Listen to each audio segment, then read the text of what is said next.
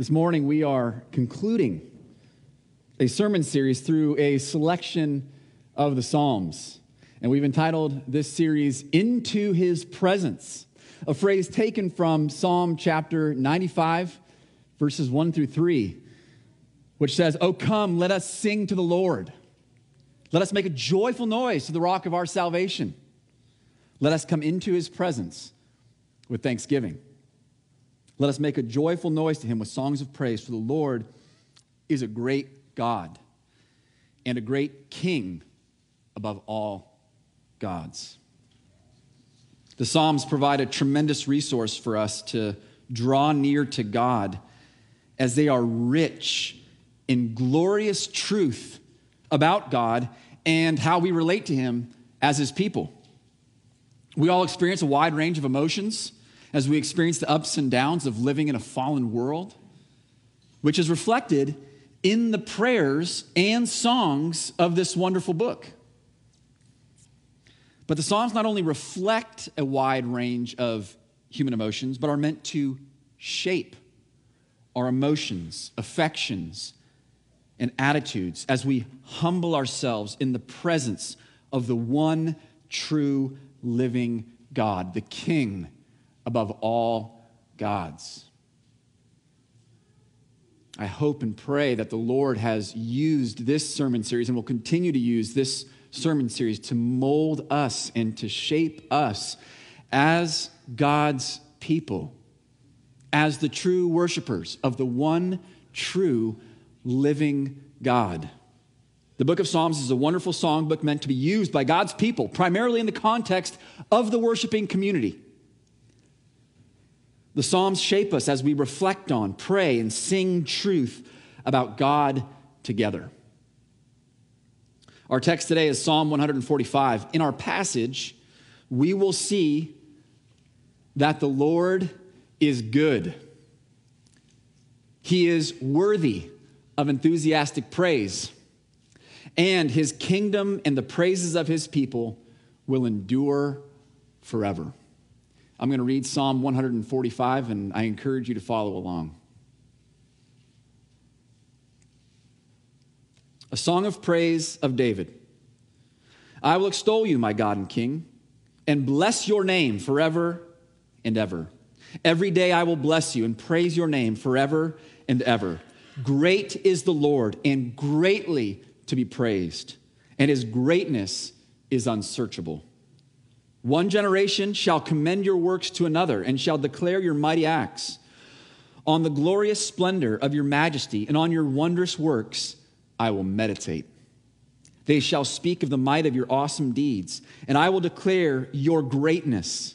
They shall pour forth the fame of your abundant goodness and shall sing aloud of your righteousness. The Lord is gracious and merciful, slow to anger and abounding in steadfast love. The Lord is good to all, and his mercy is over all that he has made. All your works shall give thanks to you, O Lord, and all your saints shall bless you. They shall speak of the glory of your kingdom and tell of your power, to make known to the children of man your mighty deeds and the glorious splendor of your kingdom. Your kingdom is an everlasting kingdom, and your dominion endures throughout all generations. The Lord is faithful in all his words and kind in all his works. The Lord upholds all who are falling and raises up all who are bowed down. The eyes of all look to you, and you give them their food in due season. You open your hand, you satisfy the de- desire of every living thing. The Lord is righteous in all his ways and kind in all his works. The Lord is near to all who call on him, to all who call on him in truth. He fulfills the desire of those who fear him. He also hears their cry and saves them. The Lord preserves all who love him, but all the wicked he will destroy. My mouth will speak the praise of the Lord, and let all flesh bless his holy name forever and ever. First, the Lord is good. In this psalm, we see how the Lord has revealed himself through his mighty acts, wondrous works, and awesome deeds. He has made known his abundant goodness. We see this in his creation, provision, and salvation. Verse 9 refers to all that the Lord has made. Consider the Lord's work in creation. Consider all he has made the sun, the moon, the stars, the galaxies the earth and all that is in it, the mountains, the trees, the oceans. He created all things by his word. He spoke things into existence. Surely the Lord is mighty. But his work in creation not only reveals his power, but also his goodness. He created a beautiful world. Think of the beauty we are able to take in as we observe His creation. Think of the many forms of beauty that we are able to enjoy. Think of the wide variety of food that He has provided for us to enjoy. His creation is beautiful and delightful. And he created these things for our enjoyment. In Genesis chapter 2, verses 7 through 9, we read Then the Lord God formed the man of the dust from the ground and breathed into his nostrils the breath of life. And the man became a living creature. And the Lord God planted a garden in Eden in the east. And there he put the man whom he had formed. And out of the ground, the Lord God made to spring up every tree that is pleasant to the sight and good for food. Oh, he created a beautiful world. Beautiful mountains, trees, plants, flowers, oceans, rivers, lakes, pleasant to the sight, food, all kinds of food that is pleasant to taste. God's goodness is on display in his creation, which he made for our enjoyment.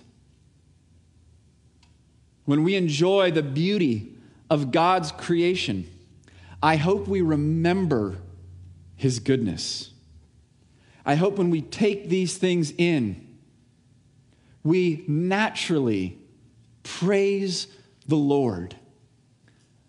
When you see that sunset, I hope your first reaction is to say, Praise the Lord. He is good.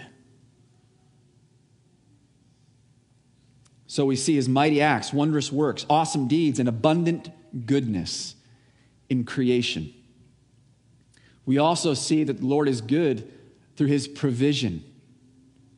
In verses 15 and 16, we read, The eyes of all look to you, and you give them their food in due season. You open your hand, you satisfy the desire of every living thing. All creation is entirely dependent on the Lord. We are completely dependent on Him for life, for breath, for food, for everything. We are completely and utterly dependent, which makes any pride we have in ourselves ridiculous. We are nothing apart from the Lord.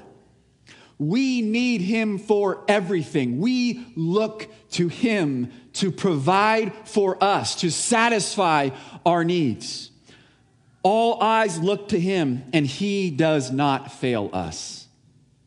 The Lord delights to do good to all. His disposition is to provide and bless all his creation. Can you think of a time? when you are happy and delighted to do good for someone else. Maybe you were going to prepare a meal for someone to bring to them, and you were happy to work hard to make a good, tasty meal to give to them. Maybe you wanted to bring someone flowers. Maybe you picked out a, a, a meaningful gift to give to someone that you know that they would appreciate. Maybe you wrote a card to someone just encouraging them letting them know that you're praying for them. Maybe surprise someone with a fun trip. This past week, I was coming home from work one day for dinner, and I decided I'm going to take my kids to Top It frozen yogurt down at the end of the street. No particular reason, no special occasion. I was just happy to do something for them that I knew that they would enjoy. I was just happy to take them to top it so they could enjoy it, so we could enjoy time together. Maybe I wanted it myself too. But I was happy to do something for them, although I was a little bit stingy because I told them they could only have one topping each. The Lord is not stingy. The Lord is good. He delights to do good. Think about the joy you have when you have the opportunity to do good to someone, to help them out, to support them. And we are sinful. We, in our sinfulness, still delight to do good for others. How much more so the Lord? How much more does the Lord delight to do good in providing for us? satisfying our needs. The Lord is the only one who can satisfy our needs and desires, and He is eager to do so. The Lord is good. Indeed, verses 8 and 9 affirm the Lord is gracious and merciful, slow to anger and abounding in steadfast love. The Lord is good to all, and his mercy is over all that he has made. Here we have yet another reference to the character and nature of the Lord as he has revealed himself. David points back to Exodus chapter 34, verse 6, where the Lord revealed himself to Moses when Moses asked the Lord to show him his glory. In response to Moses' request, to behold the glory of the Lord, the Lord revealed his character and nature.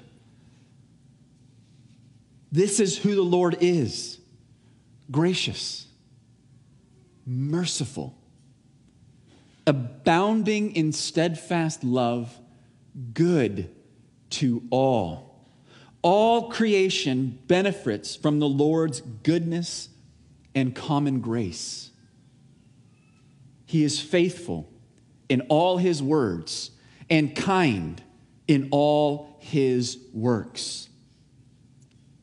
Brothers and sisters, as those who belong to the Lord, we don't want the Lord's goodness to be an abstract principle.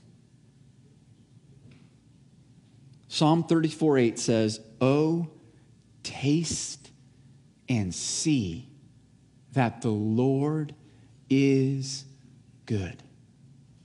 Know for yourself in a personal and intimate way that the Lord is good. Experience it for yourself.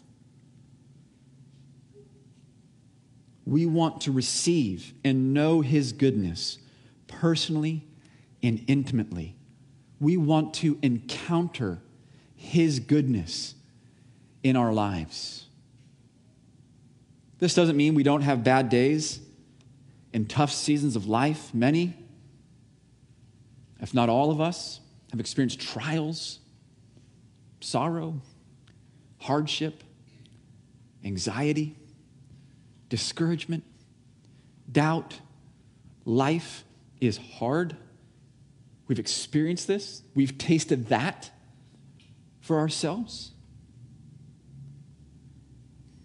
And while there is usually no quick fix for these things, we still need to remember verse 14, which says, The Lord upholds all who are falling and raises up all who are bowed down. In verse 18, the Lord is near to all who call on him, to all who call on him in truth. In those times of hardship and trial pain, despair, discouragement, we need to remember that when we are falling down, it's the Lord who holds on to us. It's the Lord who raises up. It's the Lord who hears when we cry out to Him. He knows us, He sees us, He cares for us, and He is near to us in good times, in bad times, the Lord is good and the Lord is good to us. Moreover, as we receive his goodness, we want our lives to reflect his goodness. Consider the fruit of the Spirit. In Galatians chapter 5, verses 22 and 23, which says, But the fruit of the Spirit is love, joy, peace, patience, kindness, goodness, faithfulness, gentleness, self control. This is the fruit that the Holy Spirit produces in the life of a believer. Let's pray that this fruit would increase in our hearts, in our minds, in our lives. Brothers and sisters, let's pray that our lives, our speech would reflect the goodness of God. It's so easy for us to indulge our sinful nature. It's so easy for us to indulge the flesh, to be impatient, to be angry, to be unkind, to be overly critical, to be caustic. Ah, but may we be a people who walk in the Spirit, put to death the flesh, reflect the goodness of God in our hearts, our attitudes, our speech, how we treat each other. May we reflect the goodness of God. Psalm 145 and all scripture is emphatic. The Lord is good. We also see that the Lord is good in the way that he saves. David pointed to the Lord's salvation. The Lord saves those who cry to him, those who call out to him.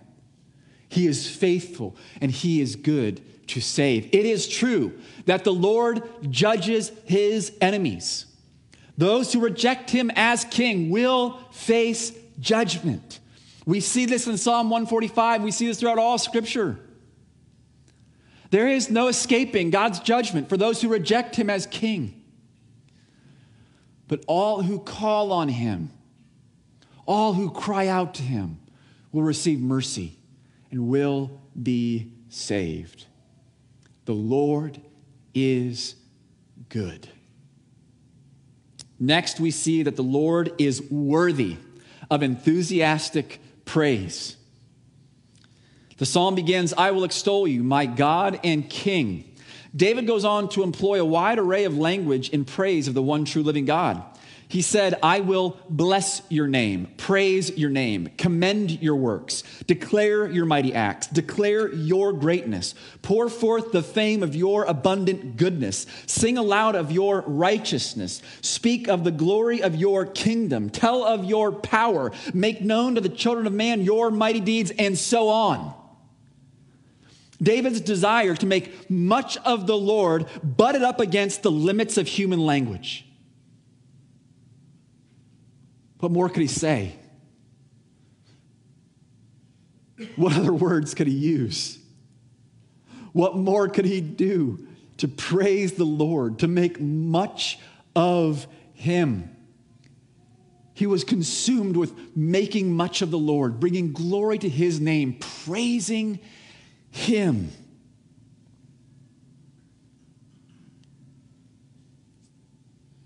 Because the Lord is good, gracious, merciful, mighty, and abounding in steadfast love, David was eager and enthusiastic to praise him and bring glory to his name. And he wanted to lead God's people to praise him, delight in him, and make much of him.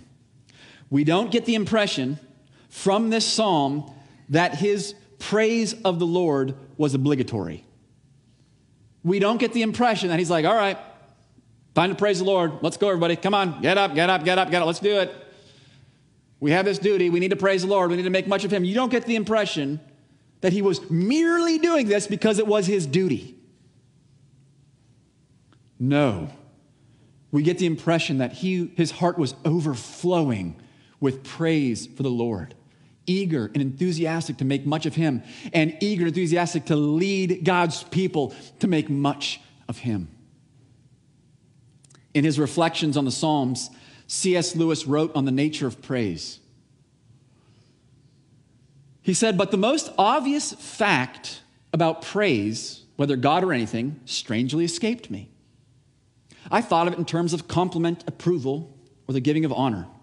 I had never noticed that all enjoyment spontaneously overflows into praise unless shyness or the fear of boring others is deliberately brought in to check it.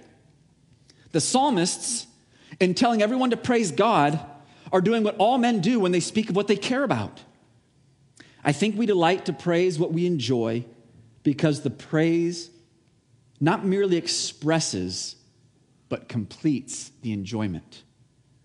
It is its appointed consummation. We get this, don't we? What happens when you're looking over the vast ocean and you see a beautiful sunset? Do you shrug your shoulders and turn and walk away? No. Most people go, Wow, that's beautiful. Imagine you're going on a hike up a mountain. It's a steep, steep hike. You're surrounded by large trees, and all of a sudden you get to the top of the mountain and it clears and you have an expansive view. What do you do? Whoa! Look at this. This is amazing. What about the thrill seeker who goes skydiving right over here? And once they come down, they, they finish, they get to the ground and they go, That was awesome! That was amazing. They want to tell others about that experience. What about the car enthusiast walking down Main Street during one of the car shows here, looking at all these cars, going, Whoa, look at that car. That car has cylinders and. People praise what they enjoy. The sports fan cheering when their team scores. I mean, we get it. We understand what C.S. Lewis is describing, his reflections on the Psalms, what David is doing here in Psalm 145. You love something, you delight in something, you are eager to praise it. Praising is the consummation of enjoying it. God is worthy of our enthusiastic praise, and we will praise Him enthusiastically as we enjoy Him, as we personally know the Lord, as we taste and see that He is good. We will not be able to help but praise Him. It'll be harder to complain, it'll be harder to brag about ourselves and bring attention to ourselves. It'll be harder to do this because we will want to praise Him and bring glory to His name. The Lord is worthy of enthusiastic praise. And we will understand this as we enjoy Him, as we know Him, as we taste and see that He is good. Brothers and sisters, don't we want to enjoy God? Don't we want to taste and see that He is good so that our enjoyment of Him overflows into praise? God wants us to know Him and enjoy Him. He wants us to experience His goodness. And when we do, we will praise Him. We will praise Him in our daily lives. We will reflect on Him. We will hear about Him. We will read about Him, and we'll say, Praise the Lord. God is good. We will be eager to gather with the Lord's people to sing his praises together?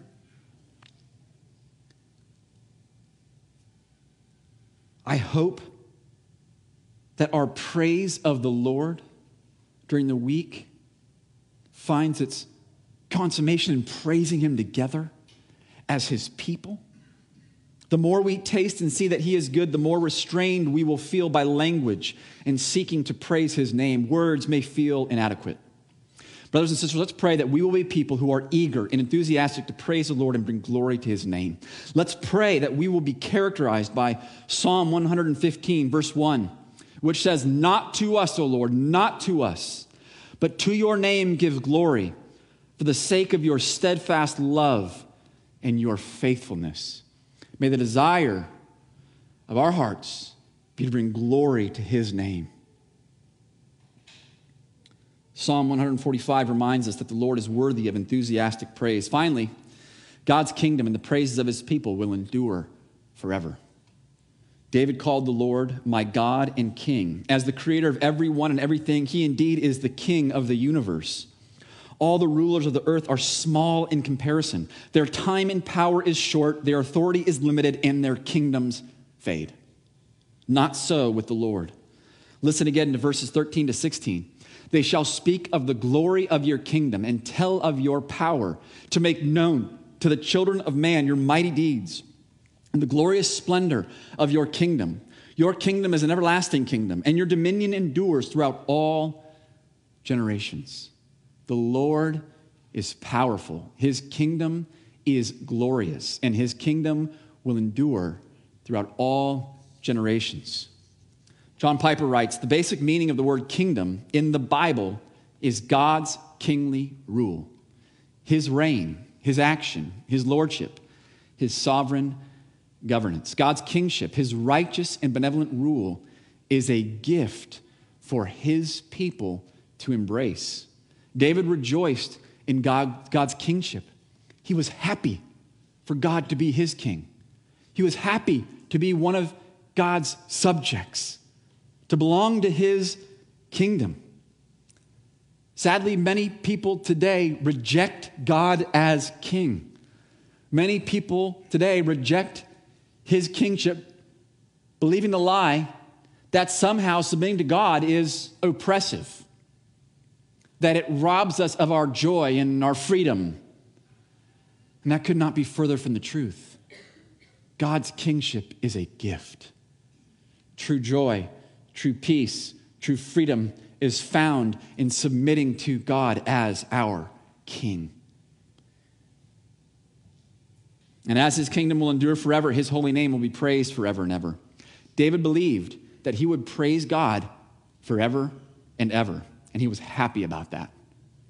The beauty, splendor, and glory, as well as the eternal nature of God's kingdom, are things we need to remind ourselves of continually are you prone to set your heart on and chase after things that fade and don't satisfy? You know what I mean? There's things that we pursue, that we give our time, our energy, our money, and affection to that don't last and don't satisfy.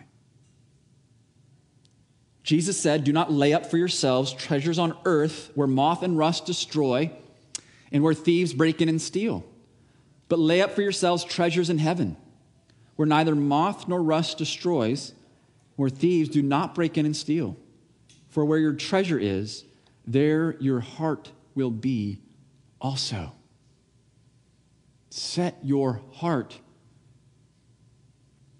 on your king and his kingdom, recognizing that you can lose the treasures of this world.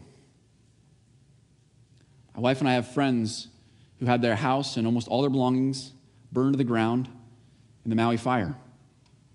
Sent my wife a video of their property after the fire had burned everything to the ground. Just utter devastation. In one of the videos that we watched, our friends, who, by God's grace, they're strong Christians, they love the Lord, videoing everything burned to the ground and goes, It's just stuff. It's just stuff. What a stark reminder that we can quickly lose things in this world. No matter how hard we try to secure our stuff, no matter how many types of insurance we come up with, no matter how much medicine we have, no matter what we do, we cannot hold on to the things of this world. They can be taken from us like that our possessions, our health, our life. We can lose things quickly and abruptly. Where are you setting your heart? Where are you setting your affection? David set his heart and his affection on his king and on his kingdom. When Jesus began his public ministry, he said, The time is fulfilled and the kingdom of God is at hand. Repent and believe in the gospel he made an extraordinary claim. that in with his arrival, the kingdom of God had broken into the world. In his person, in his ministry, the kingdom of God had arrived. It was an extraordinary claim, it was a bold claim. And he said, The time is here for you to repent of your sin and believe in the gospel. What did he mean when he referred to the gospel? Seems like an important thing for us to know. When Jesus used the word gospel, he was referring to the good news that God saves sinners in Jesus Christ through his life, death, and resurrection. God, the creator and sustainer of everyone and everything, is the one true king. And he made us, man, male and female, in his image, to know him, to enjoy him, to receive his goodness, to obey him, and to live for his glory. And yet, every single one of us has sinned against him. Every single one of us has rejected God as king through our sin. We're all guilty. We've all rejected God's purpose for our lives and his rule over our lives. And therefore, we all deserve judgment. We all deserve to spend eternity in hell. Yet, because God is gracious and merciful, he has provided a way for sinners like you and me to be forgiven of our sins, to be reconciled to God, our Creator, our King, to be welcomed into His kingdom.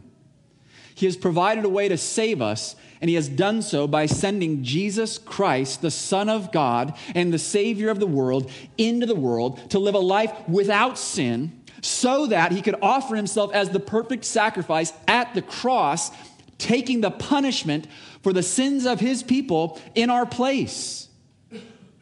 Jesus took the punishment we deserve in our place as he absorbed God's wrath being poured out on him at the cross. He died and was buried. But on the third day, he rose from the grave, conquering death. He appeared to hundreds of people, proving that he is alive. And after 40 days, he ascended into heaven where he is now seated at the right hand of the Father. And he commands everyone to repent and to believe in him that we might be forgiven of our sins, that we might be reconciled to God, that we might be saved. This is the good news. If you are not a Christian, you need to understand that you too are in need of a Savior. Your sins need to be f- forgiven. You need to repent of your sins and believe in Christ and be saved. I plead with you, do so. May today be the day of salvation for you. We see God's goodness in the gospel. How can we doubt his goodness? And that God saves sinners in Jesus Christ through his life, death, and resurrection, God saves sinners at great cost to himself. His mercy, his love is powerfully on display through the gospel. In Psalm 145, David says, The Lord saves those who cry to him. As those who have trusted in Christ, we know that Jesus came into the world to save his people from their sins. Now, all who call on the name of the Lord will be saved. Just as David proclaimed God's goodness in salvation, we too proclaim his goodness in salvation. The Lord saves sinners, not because we deserve it, but because he is loving, because he is kind. David proclaimed the Lord's goodness in terms of his provision and satisfying our needs. As followers of Jesus, we reflect on and rejoice in these things as well. In Matthew 6, Jesus told his followers not to be anxious about things in this life, like food and clothing. In verses 32 and 33, he said, For the Gentiles seek after all these things. And your heavenly Father knows that you need them all. But seek first the kingdom of God and his righteousness, and all these things will be added to you. We can trust the Lord's goodness, that he knows our needs. He'll provide for our needs. Therefore, we don't need to be anxious about these things. Rather, we need to seek first his kingdom, set our hearts and minds on his kingdom. But the Lord provides for us and satisfy, satisfies us in, even, in an even more profound way.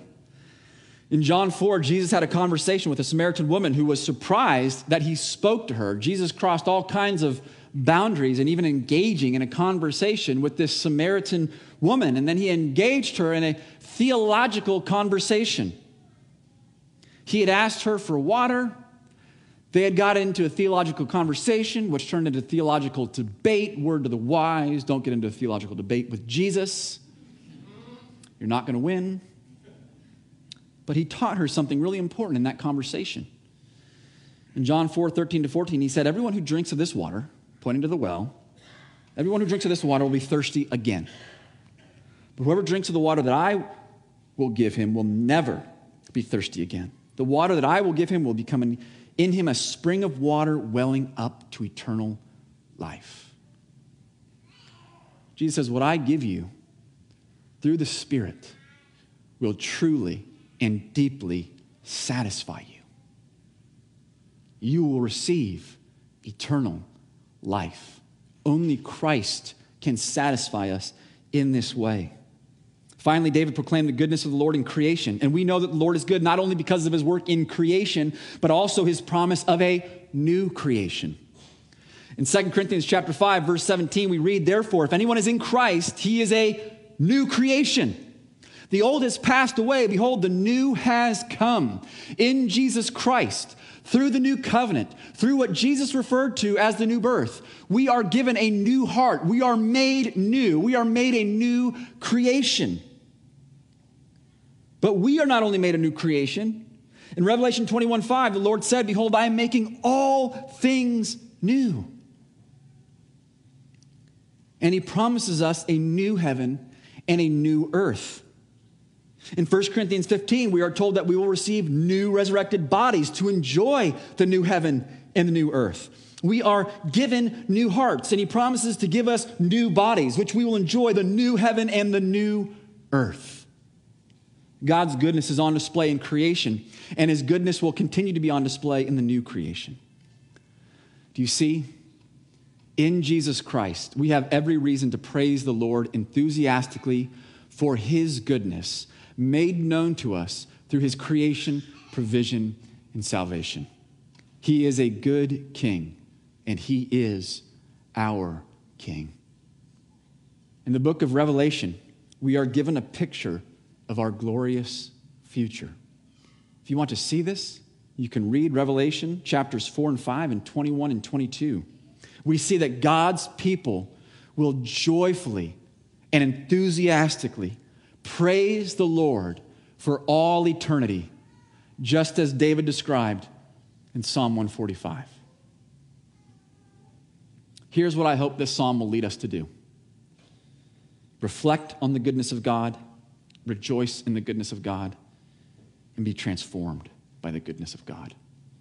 Reflect on the goodness of God. I hope you will take time regularly to think about the many ways God has demonstrated his goodness. I hope you'll reflect on the way that, ways that God has demonstrated his goodness in common grace and being able to enjoy his beauty in creation. But I hope you'll think more specifically about the way that God has demonstrated his goodness to you in the gospel. I hope that you will take time to remember and preach the gospel to your own heart. Remind yourself continually and regularly what God has done for you in Jesus Christ. Reflect and meditate on his wondrous works, just like David described in Psalm 145. Reflect on his goodness. Second, rejoice in the goodness of God. I hope you will praise God daily as you reflect on the goodness of God, I hope that will lead you to praise Him in your daily life, making much of Him. And as I said earlier, my prayer for us is that when we gather like this to praise the Lord together, it will be an overflow of what we've been doing all week. Finally, be transformed by the goodness of God. We've already seen that one piece of the fruit of the Spirit is goodness. Let's pray that the Lord's goodness will be reflected in our lives Let's pray that it'll be obvious to others that we have tasted and seen that the Lord is good. May his goodness be on display in and through us through the gospel of Jesus Christ. Amen? Let's pray.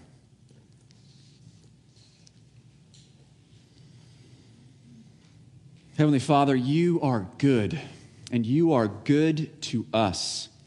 We pray that we will be those who taste and see that you are good.